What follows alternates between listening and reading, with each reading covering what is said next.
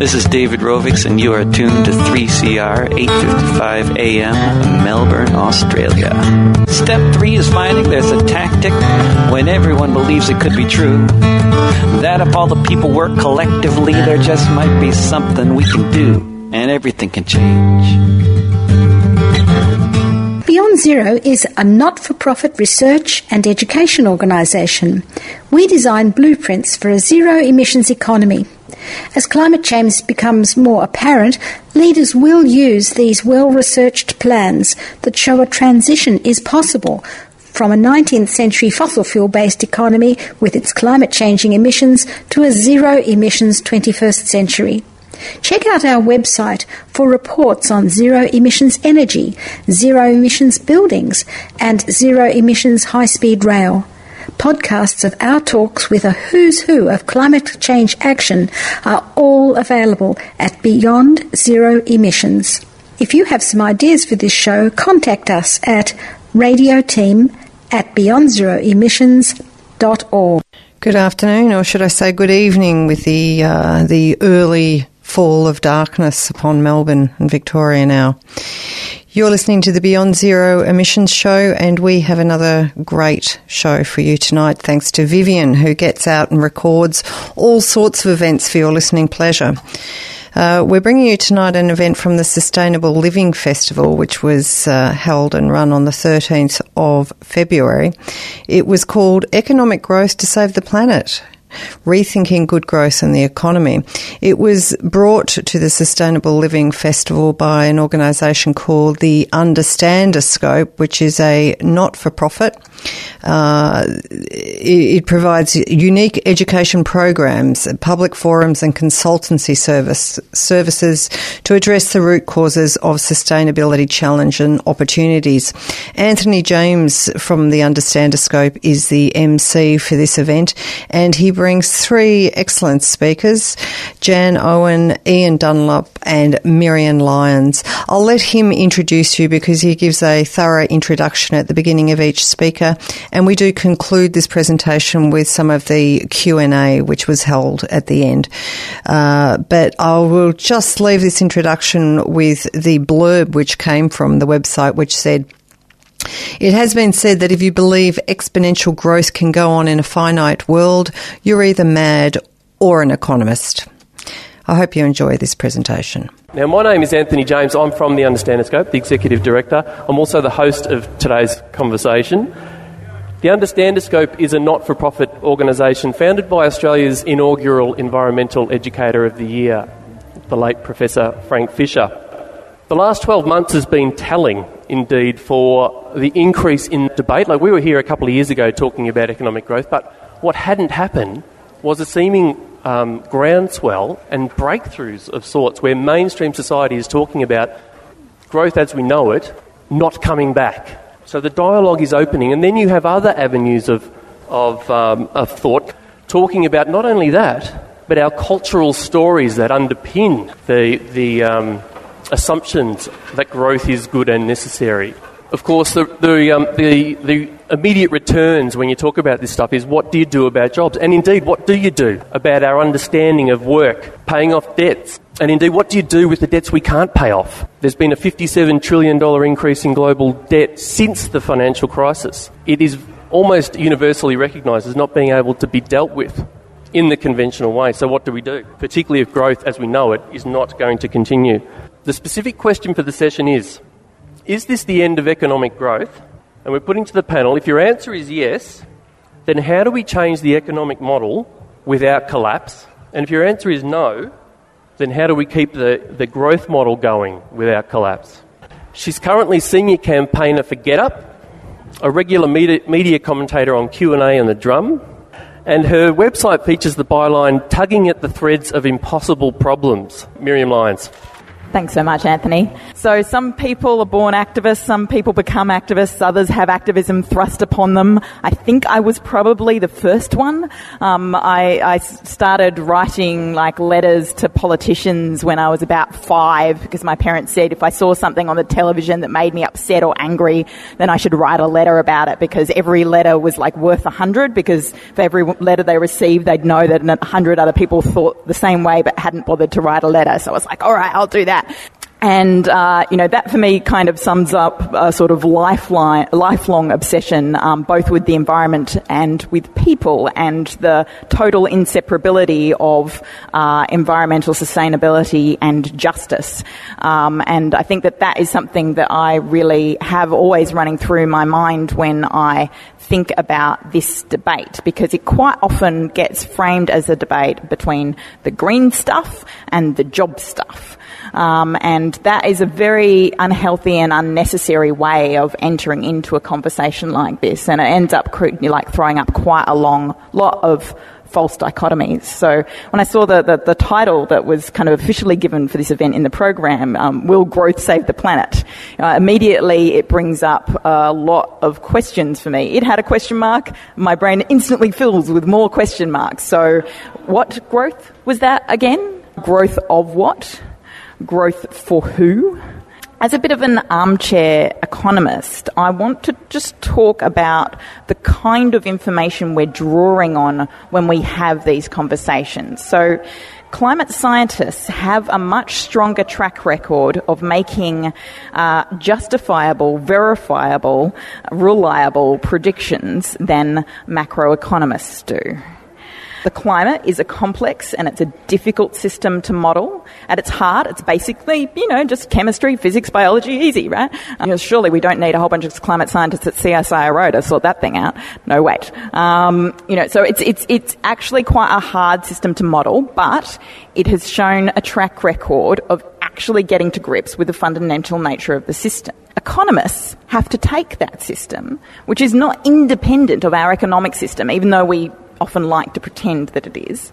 Um, and then add on individual psychology, group psychology. Um, it, it, basically makes economists worse at long-term prediction than the weather guy, right? So this is this is the scenario that we're entering into. We, economists still kind of are have very very deep, long, uh, wordy arguments in a whole bunch of journals about what exactly growth comes from. In other words, we really do not know whether fixing climate change will reduce or increase growth. We don't know. We do know that failing to fix climate change will hurt us. So let's go into some of those, those question marks that were floating around in my brain. What growth was that again? So there's a whole bunch of really, um, really very good, very detailed, very useful reports that go into, you know, quite a lot of effort to um, demonstrate that actually we can deal with climate change you know, with really strong, rapid action, um, go all out. And the consequence for economic growth is basically that we would have to wait an extra six months for the size of GDP to double, right? Reckon I can wait an extra six months. One key assumption in these things, and it's, it's always interesting because the, the way the media reports on uh, on big investigations like that is, you know, that it will reduce GDP by this much to take climate action. You know, there will be this many billion dollars that it will cost to cl- take climate action. One of the key assumptions is that the reference case that is being pointed to there is in fact real. The assumed background level of growth that they're comparing this strong climate action scenario to is a background level of growth that we can expect to continue. That the economy would otherwise just continue barreling along as it has in the past. Now that is a very big if, right? Most industrialized economies have been stagnant for quite a while in different ways. A bunch are still in recession. A bunch would have been in recession for quite some time without the contribution of population growth, without continually reinflated housing bubbles also without liquidating assets. Now, If you liquidate an asset, that really does not deserve to be called growth. If I'm a national economy and I sell my minerals, the fact that the GDP looks much bigger that year does not tell me very much about the underlying growth rate. There's a phrase that I really like when the tide goes out, you can see who's been swimming naked. And Australia has just spent a long, hot summer swimming in a mining boom without our board shorts on. In that context, let's look at what the climate challenge means. There is a serious mismatch between CO2 emissions targets currently proposed by countries across the world and the reductions that are needed to avoid catastrophic climate change. I think that the yawning gap between climate science and climate policy is going to close sooner or later. If that happens, it is going to spark a massive and unprecedented investment in fixing the problem. Um, there's a report, it's a little old now, but I think it's still valid, by the World Wildlife Foundation, which showed that basically the low carbon and carbon negative would need to be growing at around 25% to 30% a year if we were to have a reasonable chance of avoiding climate change tipping points. So, what does that mean? Growth won't save the planet. But it is entirely possible that saving the planet will save growth. So, the next question growth of what? Gross domestic product as a measure. It was not intended as a measure of progress. But even as we currently measure growth, right, you, you take you know, the usual metric for economic growth, right? GDP. It's consumption plus investment plus government expenditure plus exports minus imports, right? Substantial effort to tackle climate change has to involve a huge amount of investment in new power systems, in remediating the effects of already damaged ecosystems, potentially including t- like carbon drawdown through biochar, natural systems, new transport infrastructure, modifying buildings, decommissioning old plant. Some of that will come from government investment, some of it will come from the private sector. Basically, there'll be a rise in government expenditure, R&D, retraining. There is a whole bunch of stuff in there which is a type of growth which is not necessary, dis- necessarily destructive to the planet. If we set absolute limits on carbon pollution, if we make our goal to actually live within planetary boundaries, to be honest, if we then bring down inequality, um, if we, you know, have a strong focus on how to maximise employment in that economy, good jobs, if we take like the increase in well-being per unit of material com- consumption as a much better measure of progress, It's just something the New Economics Foundation has been working on with its Happy Planet Index, and I recommend looking that up. It's a reasonably good substitute for GDP. If we do all of that, I honestly do not give a toss as to whether GDP, as we currently measure it, goes up or down. Let's do the stuff that the economy is for, make that our priority, and let everything sort itself out.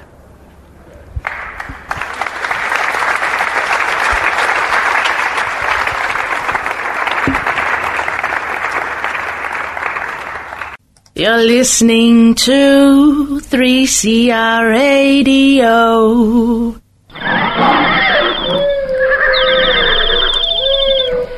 Words out.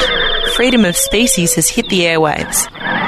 Tune in for debates and updates on both local and international animal protection news and events, and learn about how you can live a cruelty free, sustainable lifestyle. News, views, and non leather shoes. That's Freedom of Species, 1pm Sundays on 3CR.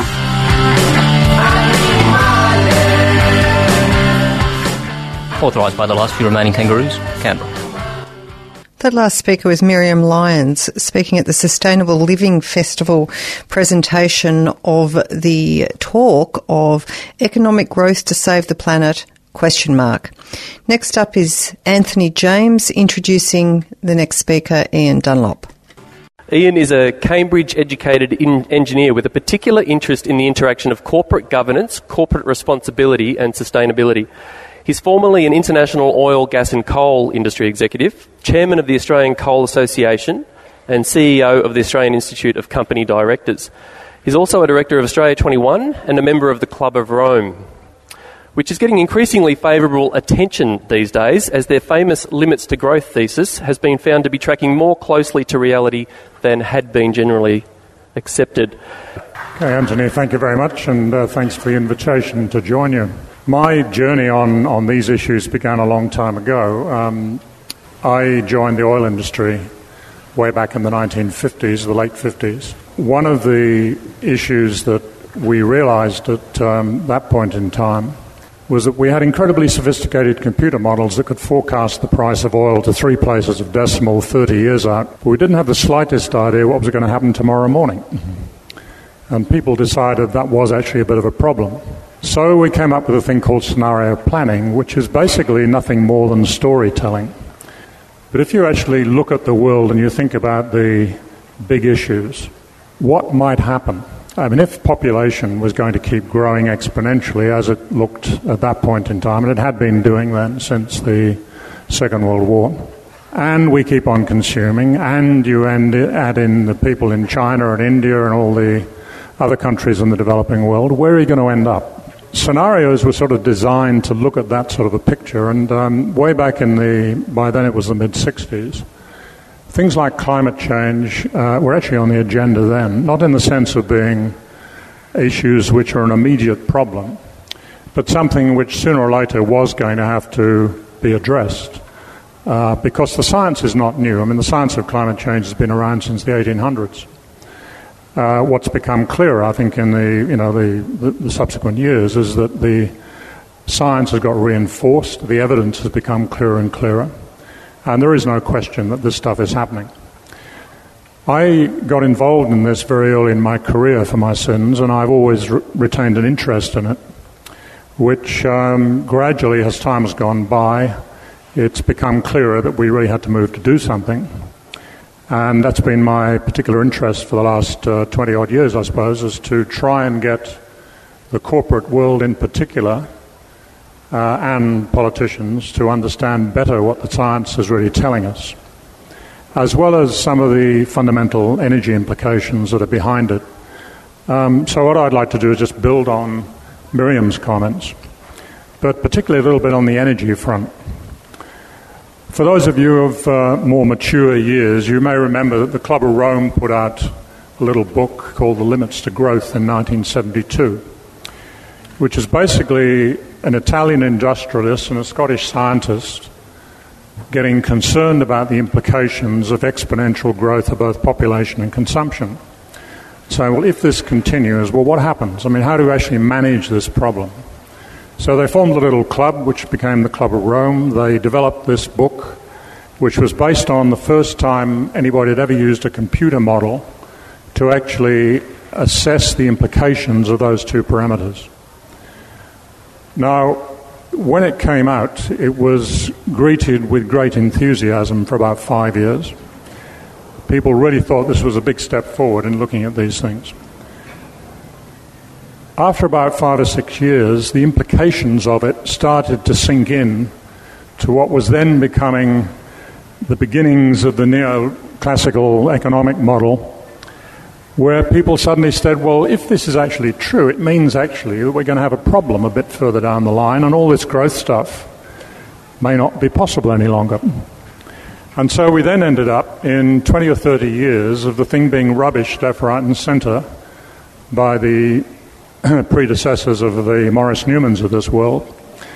And it fell into disrepute for quite some time. Now, the work has kept going, the club is still in existence, but the problems, um, as it happens, the, the core picture they painted, and it was basically not a prediction, it was a set of scenarios. The core prediction, uh, sorry, the core scenario is actually almost exactly what's happened in the last 40 years. Uh, Graham Turner here in the Melbourne University has done a lot of work on that. And we've seen continual growth um, for the last 40 odd years, particularly since World War II. The problem is that round about now, things start falling apart. And I'd suggest to you that what we've seen since the year 2000 is, in fact, the beginnings of a fundamental change in the way the global system is going to operate. Now, the question we were asked is Is economic growth going to continue? I would answer that if you're talking about conventional growth in the sense of uh, continual increase in monetary value by pushing more and more resources and uh, energy and so on through the system, in the way that GDP assesses it, as Miriam's touched on, then we're at the end of that. I mean, that is over. On the other hand, from here on, there's going to be growth differentially in different areas. We've got to now move away from a fossil fuel system into completely different sorts of technology and completely different ways of living, to be quite frank. And the reason for that is that we're in a pincer movement at the moment between particularly energy and climate change. There are other critical issues, water and food, it's all part of the same problem, and financial instability, uh, essentially social fragmentation, which you now see happening in the Middle East, which is the beginnings of a much bigger global migration problem because of these, problem, these, these issues I've, I've talked about. Now, the only reason we have 7 million billion people on, on the planet today is because of fossil fuels. So I'm not knocking fossil fuels in terms of what they've done in developing our world thus far. Without them, it would never have happened. You can have too much of a good thing. And we've now got to the point where the implications of using them just mean unless we fundamentally change much more quickly than anybody is currently talking about, then we actually don't have a future. On the other hand, if we are prepared to come to grips with that, then better future than we have actually had so far because if you look at other alternatives to um, uh, GDP, for example, as a measure of economic activity and progress, things like a genuine progress indicator, we have not progressed as humanity since the 1970s. The critical issues at the moment uh, are really the question of energy and oil supply What's happening is that the peak oil, which is not that we're running out of oil, but it's the point at which oil supply reaches the stage where, because of geological constraints and the fact that we're on a finite planet with a finite number of oil reservoirs, you cannot keep increasing the supply above the level we've now hit. Now, we um, essentially ran, reached the peak of conventional oil, which is just uh, in uh, conventional reservoirs and so on in uh, 2005, 2006. We've now got more oil coming through from unconventional supplies, but basically they're uneconomic. And they, when you start um, pushing the price of oil to the level, say, $100 a barrel we saw in 2008 and so on, the economy collapses into recession. So the price has dropped. We now have an oversupply. We have a lot of banks who have spent a lot of money supporting uneconomic oil development who are now getting quite exposed. So we have a major financial problem. And at the same time, the climate issue is much more acute than anybody has admitted officially.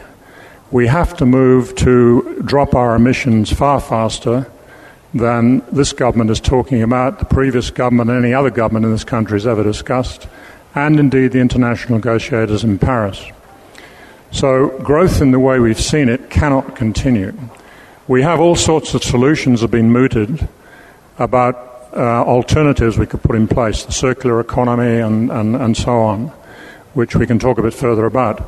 But the fact is that they all have to be predicated on the fact we've now got to get back to a world that does not emit carbon. We've got to do it much faster than we have been led to believe. And it's going to require not just a question of new technologies and incrementally changing the business as usual path, but a fundamental change to lifestyles because the developed world has to now start using far less energy than it has done before proportionally, whilst you've got the Chinas and the Indias of this world continuing to grow. So that's um, probably enough for now, but I mean, we have solutions to this problem.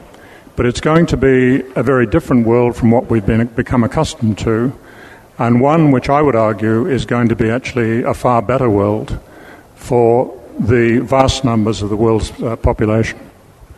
You're listening to Beyond Zero Emissions, and we're still at the Sustainable Living Festival presentation. The last speaker was Ian Dunlop, and Anthony James is uh, the next you will, person you will hear introducing Jan Owens. Jan Owen is CEO of the Foundation for Young Australians, the inaugural AFR Westpac Woman of Influence 2012, against a heck of a field, I might add, so that's quite the accolade. And back in 2000, she was awarded membership of the Order of Australia for services to children and young people. Jan is also the author of Every Childhood Lasts a Lifetime, going back 20 years now, and The Future Chasers, going back just a year or so.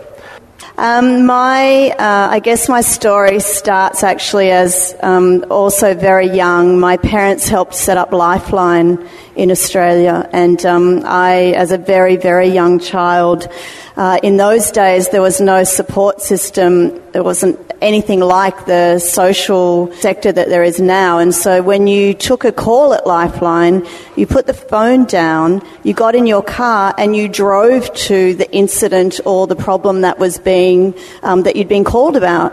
So I was, um, we were too young to be left at home. So me and my brothers and sisters would often be in the back of the car as we watched our parents j- literally walk into homes where there were, you know, really serious domestic disputes going on and bring out the mother and the children who would come and stay at our place for a kind of a time until they got back on their feet. I watched my father at the age of seven talk somebody down from jumping off a bridge, the Story Bridge in Brisbane. So that had a huge impact on me, but the impact was not actually the trauma, and maybe because I was very young, the impact on me was the ability for people to get up on their feet again and to readjust their lives and their adaptability and their resilience with the support of people who just kind of stepped in and were there for them. And that had, as I said, a profound effect on me. And I spent the rest of my life working with children and young people in all kinds of different contexts. And to Miriam and Ian's points, um, my view is that we're in it. It's not coming and it's not, you know, something that we need to work out. We're actually in it and we're living it now. And I, we know that actually the people who are at a point in time, the last to be um, enter the economy or the marketplace are often the first that are actually hit.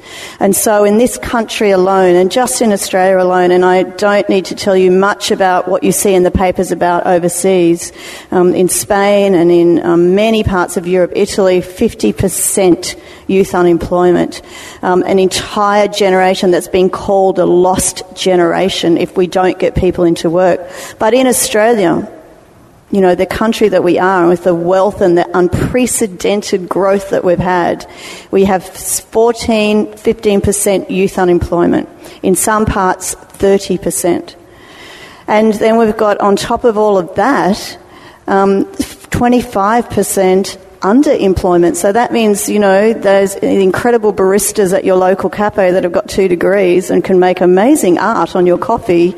Um, actually, we're missing out on about $56 billion a year of productivity by having people with degrees and with the capacity to work who can't work.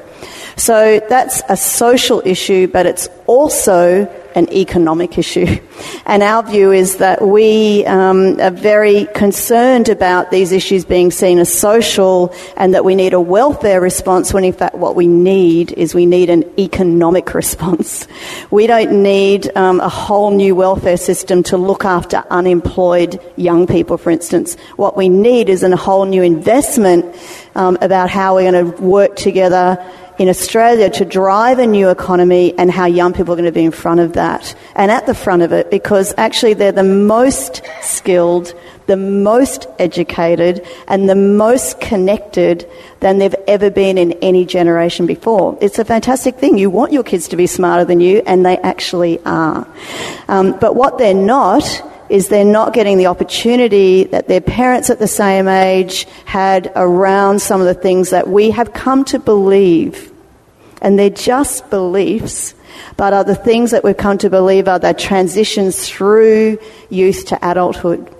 And if those transitions are going to change, if young people at the age of 24 are not going to own a home and that bit of dirt that is the thing that we hold as our only asset till we die in Australia, it's the great level playing field. It's that, you know, that, that square is the thing that we've held on to as the, the egalitarian part of Australia. We all get the right to own our own home.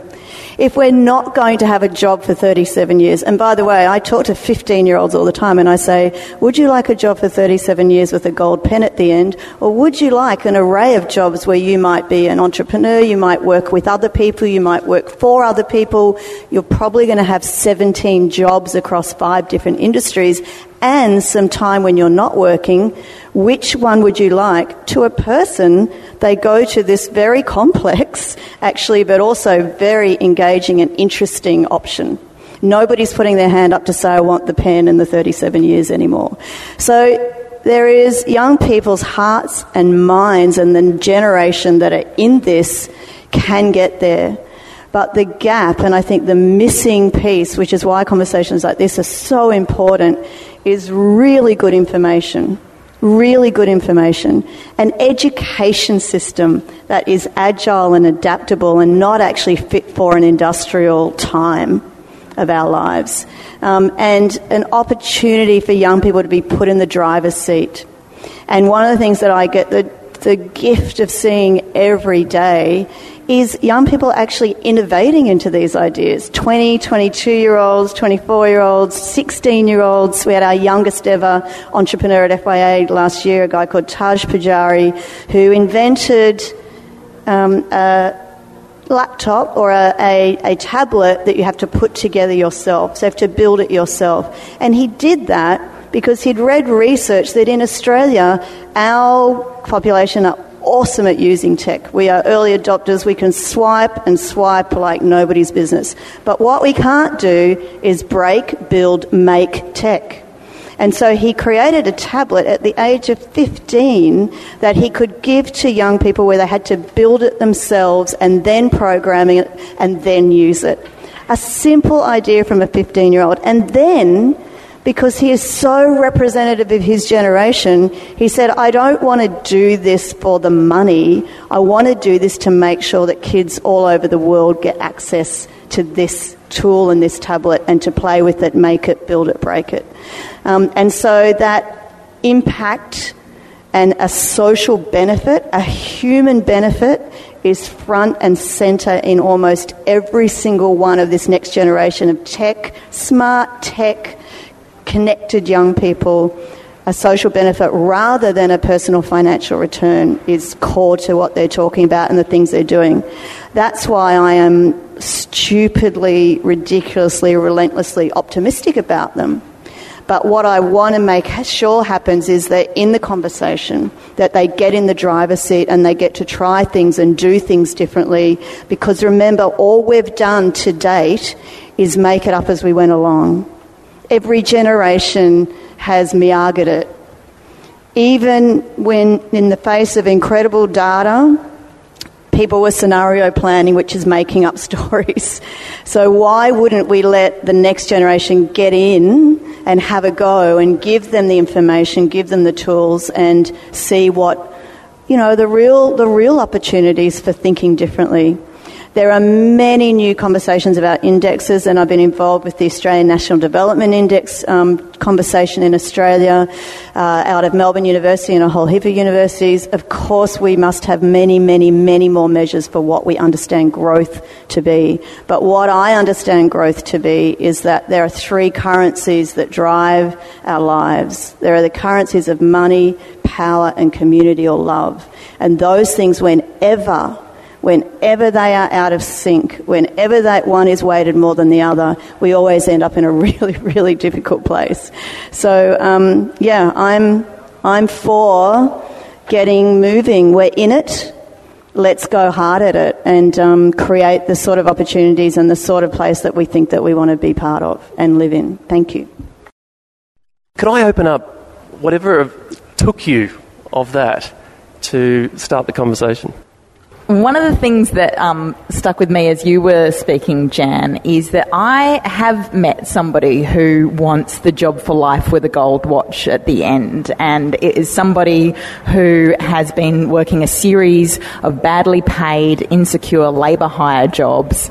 Um, and he's not like dreaming about portfolio careers or his next startup. And people like him, people who are at the end of long careers that might be working in a coal fired power plant in Hazelwood. It's interesting because it's potentially a common source of resistance both to um, the next world of work, but also to actually kind of getting to grips with this whole climate change thing. And, you know, people who have like a real and justified sense of economic security, those fears are justified um, to change everything, we need everyone.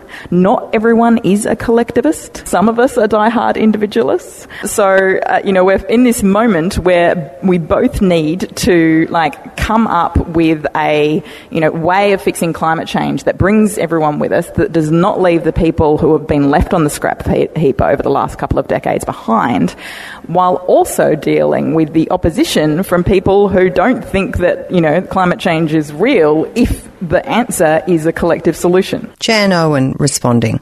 Um, you know, part of this is our ability to lift above uh, our own individual needs, requirements, that conversation about the individual and the thing that I've always believed is missing in Australia, and the thing I still don't think we have, is nobody and no leader has been game enough to say, you know, what could it look like? What are the scenarios? What are the stories we want to tell ourselves about what the future could be? A lot of the problem, I think, with the whole transition to a new economy has been very much one of people being scared of giving up what we've seen as, say, 40 years of continuous growth since World War II.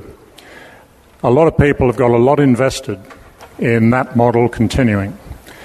But essentially, that's a 20th century model that has worked uh, very well for us in many respects and for many other parts of the world, which is now gone. That model cannot continue any longer because of the implications of using fossil fuels, the fact that we are now hitting a whole lot of other limits around the world on things like oil. We're getting to the peak of coal availability fairly soon, not quite yet, and the same with gas and so on. Now, there is no question that we have to make this transition.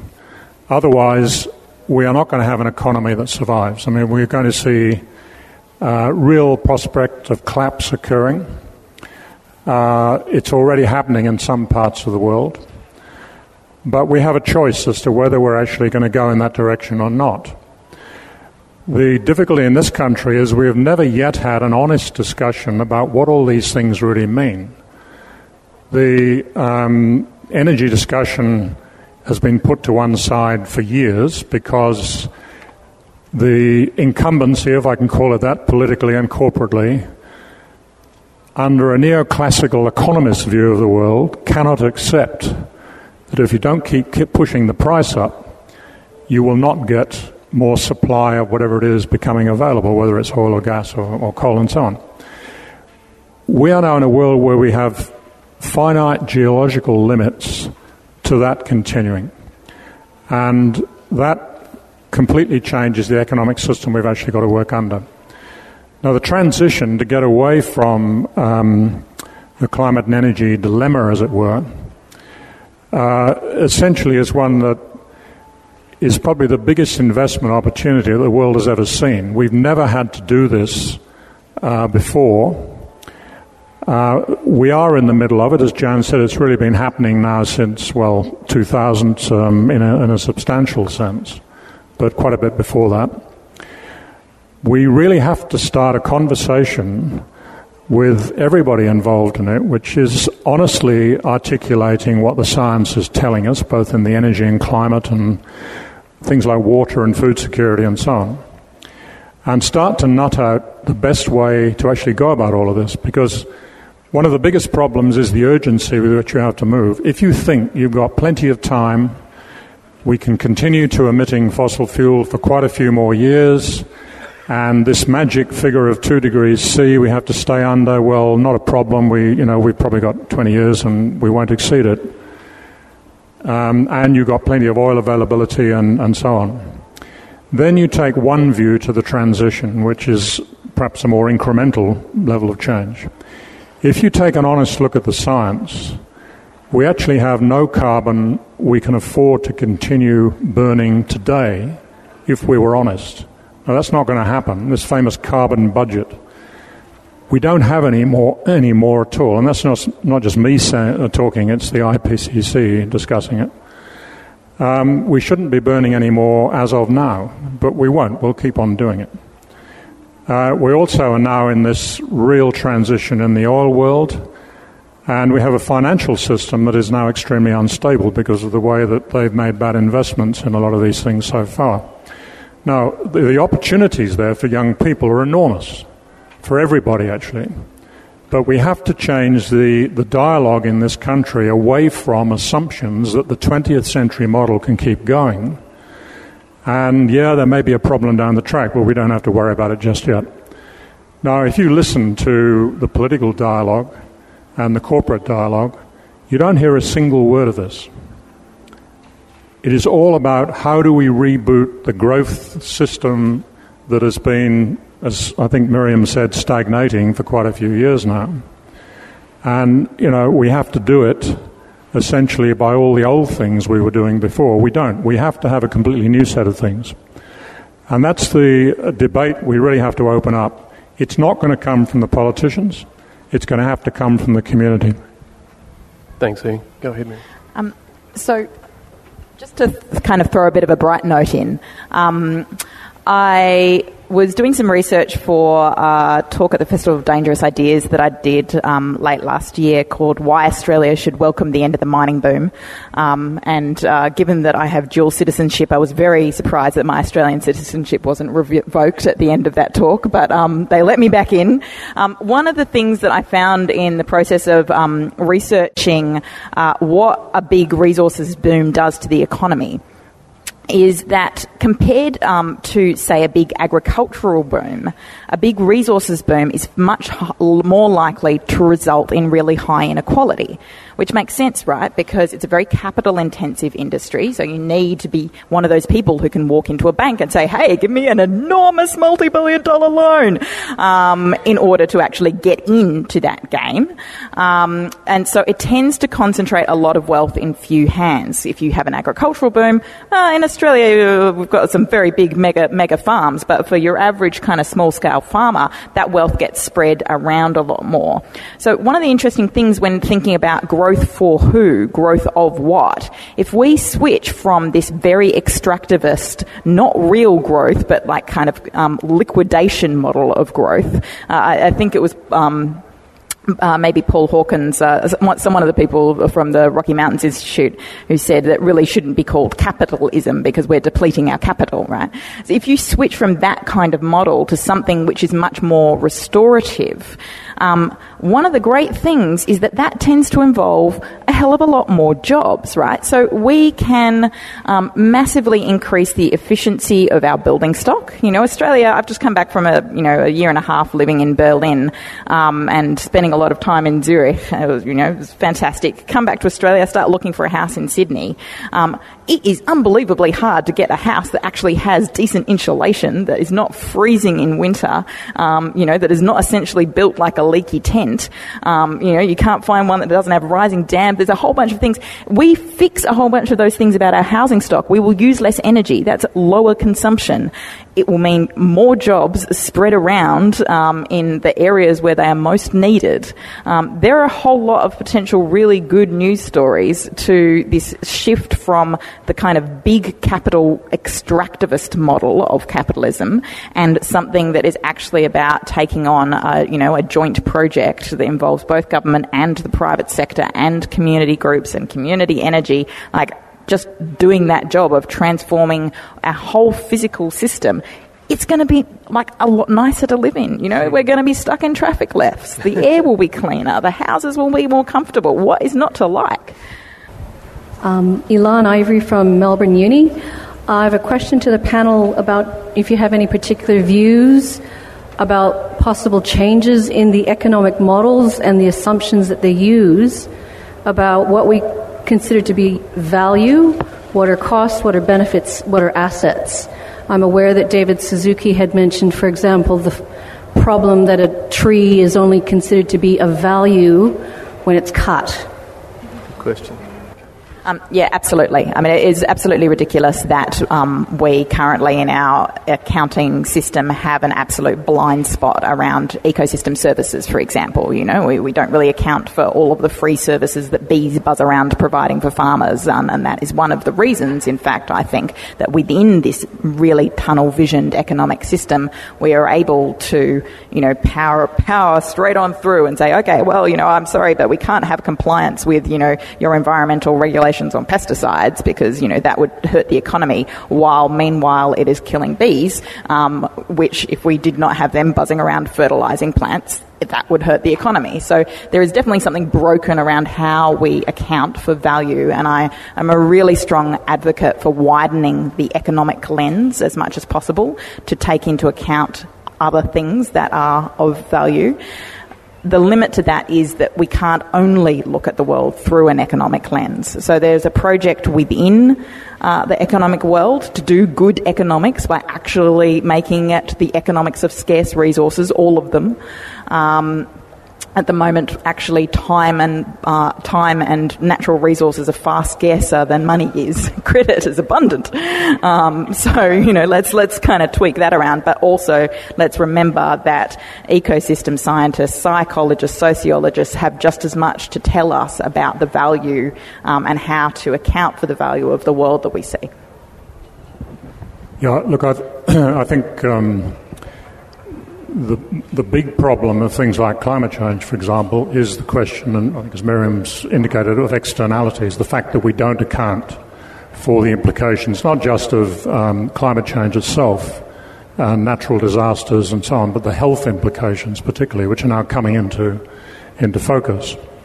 The other problem is that um, we have a completely disconnected system. I mean, you know, we, we currently globally subsidise the fossil fuel industry in hard nosed subsidies, something like $550 billion a year around the world, compared with a fifth of that that has been going to the renewable industries to get them off the ground.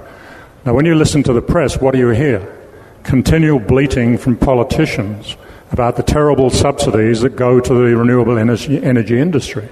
Nobody talks about the subsidies for fossil fuels. And that 550 million is a vast underestimate because what we are not doing is allocating the true cost of climate change in terms of carbon dioxide emissions. If you added that in, which the, the, um, the IMF did a, a study last year on, then the figure goes up to about $5.5 trillion annually. Now, in Paris in December, everybody got terribly excited and there was enormous rhetoric about the fact that this is now a very serious problem, we all have to address it. Now, how can you possibly address this problem when you are putting that sort of money into maintaining the status quo? It's complete nonsense. So, you know, from my point of view, I mean, Paris was a diplomatic success or victory or whatever, you know, the French called it at the time in a practical sense, it's an absolute disaster because nobody has really focused on what the change really has to be. And it's getting, you know, it's changing this economic model, it's broadening it, and bringing in the sort of things Miriam talked about as essential in the way we move forward into the new economic era of the 21st century. Oh, hi, my name's Phil. I'm from Geelong. Do you think there is a role, a key role for local government in making this transition.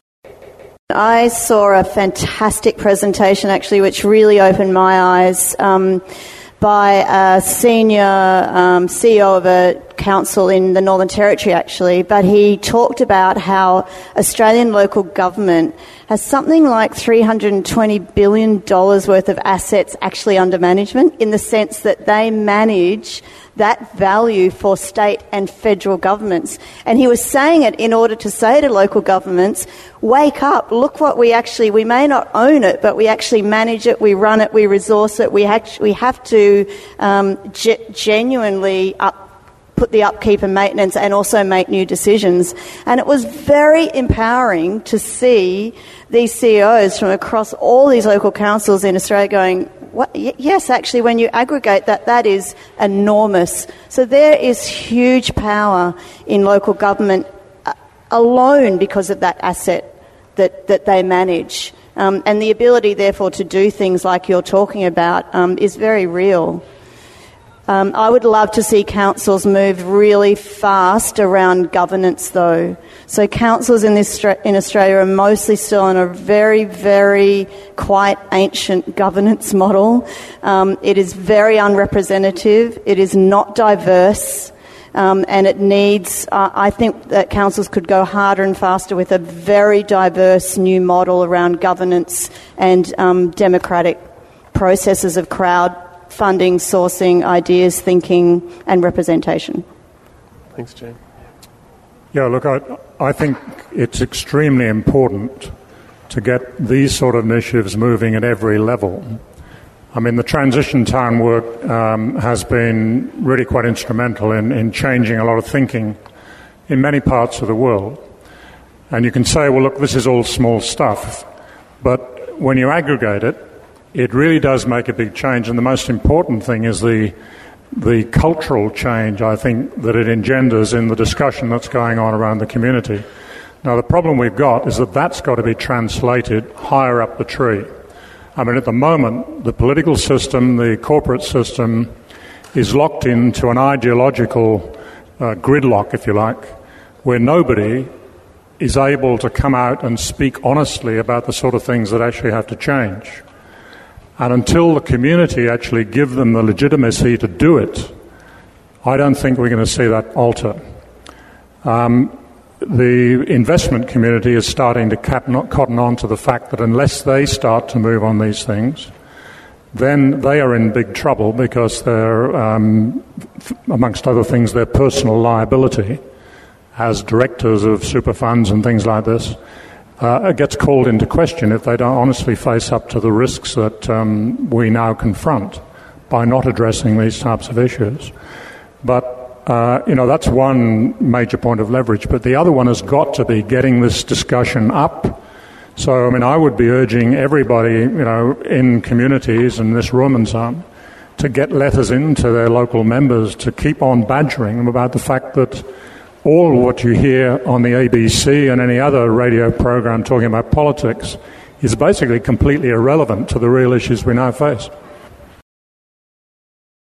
Um, I often wondered about the role of family in uh, economic growth because we see and you talk about being an activist. A lot of young people they're willing to challenge the status quo and really get out there and seek change.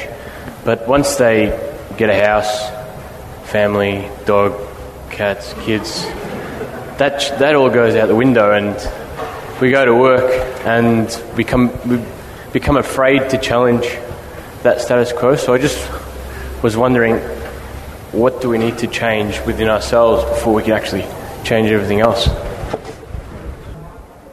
I think that was such a good question. I mean, I feel like surely nothing could focus the mind more on how to be a good ancestor than having a child. You know, that's something that gives you a whole extra lifespan to think through. You know, suddenly you are a longer lived human on the planet in a way. You can talk about the impact of just being sleep deprived, you know, like the sheer running around, the, the, sorry, the time deprived, the sheer running around involved in having a kid and then paying the mortgage and looking after the cat, feed the dog.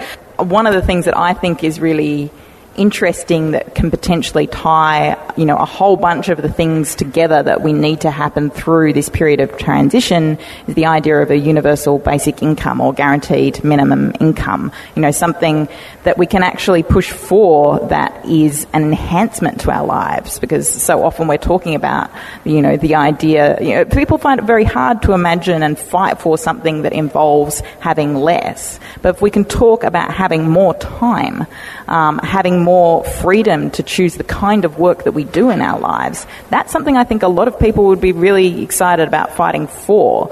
Um, and interestingly, in a kind of note of variation from the sort of ideological gridlock that we were talking about before, the Institute of Public Affairs, I just heard, have just come out in support of a guaranteed minimum income. Amazing. Yeah, look, you, you touched on one of the absolutely fundamental problems of this, this whole debate.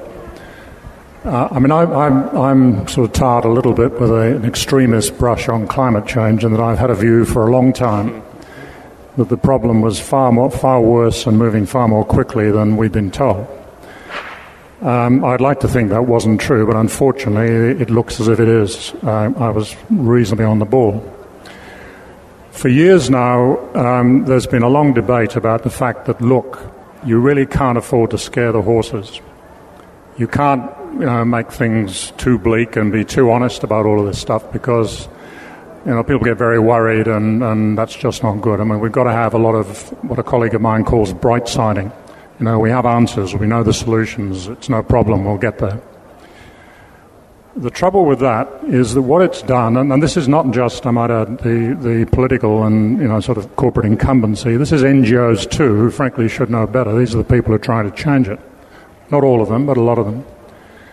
The problem with that is it allows the system to have the, maintain the narrative that this is not really a big change. It's an incremental thing that, okay, we've got a bit of time, we can fix it in due course. We don't have that. And until we start to get really honest about what we now do have to do, and we're still not seeing it in, in international terms in Paris and so on, um, we are never going to solve this problem. So when you come back to the question of family, I think what the Pope did in uh, last year in terms of the encyclical was extremely important because the moral and ethical dimensions of climate change have been something that have been politically unacceptable to talk about for years now. The moment you raise it, oh yeah, that's you know that's do good, feel good stuff. It's not really the hard nosed stuff of you know how we run an emissions trading system and what level of emission reduction we need and, and all the rest of it. Those are the sorts of things that families nearly really need to get their mind around. That there is a major moral and ethical context to this, which is something we have never ever seen before. I mean, this is a genuinely existential issue. If we don't get this right, families, children, grandchildren have an enormous problem. And we shouldn't hold back from being honestly discussing that. Now, you need to do it in the context of having the solutions as well. But that's where the conversation should be going, because if you don't start with an honest assessment of the problem, you never end up with the right solutions. We have got those solutions. We have got enormous upside potential in, in job creation, as Miriam says, much more so than in the traditional system. And I think more and more people around the country, I feel, are, are understanding that and want to have that discussion. So the more we can encourage that to open up constructively, the better.